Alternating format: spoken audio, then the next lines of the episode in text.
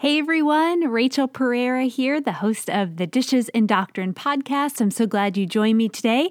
This is the place where we consider how motherhood and theology can collide just a little bit. And uh, I hope you are doing well this week. It is a great week for us here.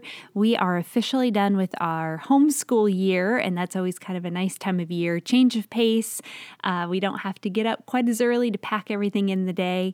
It doesn't quite feel like summer today It's kind of cold and rainy outside, so I'm sitting here with my hot tea and I just wanted to catch up with you a little bit. Uh, one of the things that has happened quite often this year in 2020 is that I keep falling. And uh, I'm going to tell you about it, whether or not you want to hear about it. Uh, the first time was after a really huge snowstorm we had in early December. And I headed out to the back of our yard to snap some pictures of all the beauty. It was so amazing to see that much snow. And in my excitement, I totally forgot about the ditch that runs along the edge of our property. So I stepped confidently, finding absolutely no solid ground beneath my feet, and I quickly disappeared down into about three feet of snow. I pulled my wet phone out of the arm length hole I had created when I fell. I took the photos that I had originally intended and hurried, I guess you could say as much as I could have hurried in 30 inches of snow, back to the house. And I was so thankful that nobody had seen me disappear into the white abyss. Another time was uh, one morning I was hurrying to complete my household cleaning chores for the week, and I removed uh, this grate that we have. It covers an air vent in our living room. I was going to clean some crumbs and dust out of it. And in my haste, my foot slipped down into the hole, and then my entire body just followed. I seriously fell through our floor and halfway down into the basement. It was really only my one hip that stopped me from falling entirely down to the concrete floor. I called for my husband, who then ran to help me onto the couch to recover. Uh, you should have seen the huge bruise that came from that.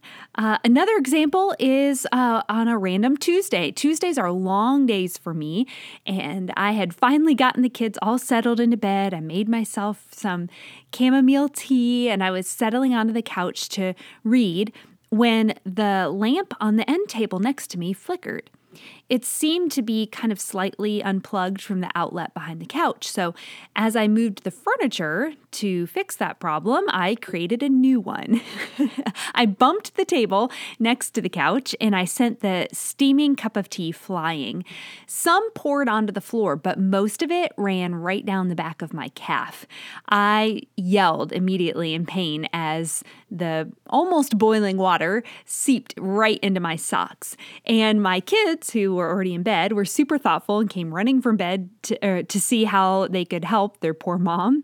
And they grabbed some towels to soak up the carpet. They grabbed some new dry clothes for me, um, and they one of them even grabbed some aloe for my for my burned leg. And after this crisis, uh, the evening pretty much returned to normal. I even had a time to read a couple of chapters of the book I was trying to read uh, before I drifted off to sleep. And believe it or not, I could keep going. Uh, one Sunday at church, I almost wiped out after tripping over the edge of some furniture.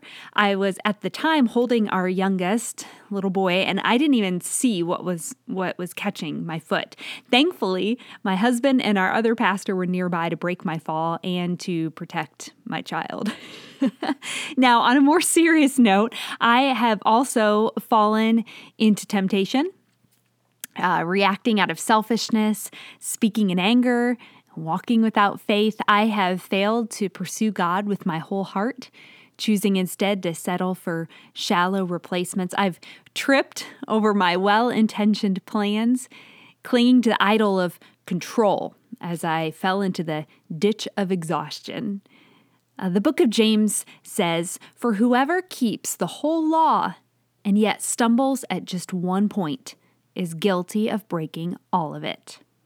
My bodily falls may have just been embarrassing accidents, but my spiritual stumbles reveal a deeper need. James reminds his readers of this need in his letter to the scattered churches. It's tempting to gauge the status of our spirituality on comparison to others and their sin. And doing this often leads to kind of a foggy picture of our standing before God. James spends a large amount of time in this book explaining the relationship between faith in our glorious Jesus Christ and then the outworking of that faith. And this short little episode isn't meant to be a commentary on this rich and often complicated book. So I'm going to skip to a very well known verse in chapter 4. It says, But he gives greater grace. Therefore, he says, God resists the proud, but gives grace to the humble. Now, there's absolutely no doubt that my falls, both physical and spiritual, are super humbling.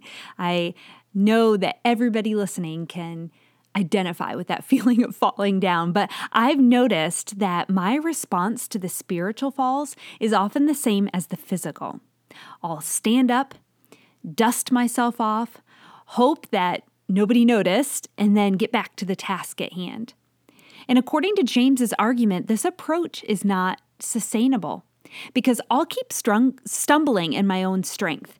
The humbling that comes from my spiritual inadequacy is actually, though, right where He wants me. It's at uh, my lowest and when I'm at my most broken that He can give me His grace.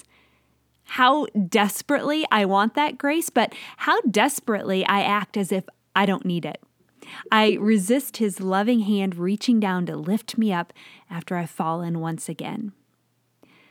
I'm asking God to help me grow more graceful as a Christ follower, not because I managed to learn to act more polished on the outside, but because I learned that the humility that comes from my stumbles leads to more and more grace from the hand of the grace giver. And I'm praying that I can radiate that grace to other stumbling believers as we walk on this road together. I'm so glad that I've had the opportunity to record this this week. I know it's been a while, and as we head into the summer months and there's a little bit more flexibility in time, I hope that I can pop in here more often. But I did want to touch base with those of you who are subscribers to the blog, uh, rachelpereira.me. My website hosting platform has changed the ability to send new blog posts to you automatically. So I did set up a new email system this week, and uh, I'm hoping it's all working well. I hope that um, if you are subscribed, you receive the email smoothly. If anything looks strange to you or if you don't get it, uh, just let me know um, by heading over to the website rachelpereira.me and you'll see on the side a message me button you can write me there and let me know of any issues that you're having. And uh, hopefully, I'm technical enough to figure it out. I don't know. We'll have to see about that. But uh, I hope that you have a great rest of your week. I pray that you'll rest in Him. And until next time, remember that He will hold you fast.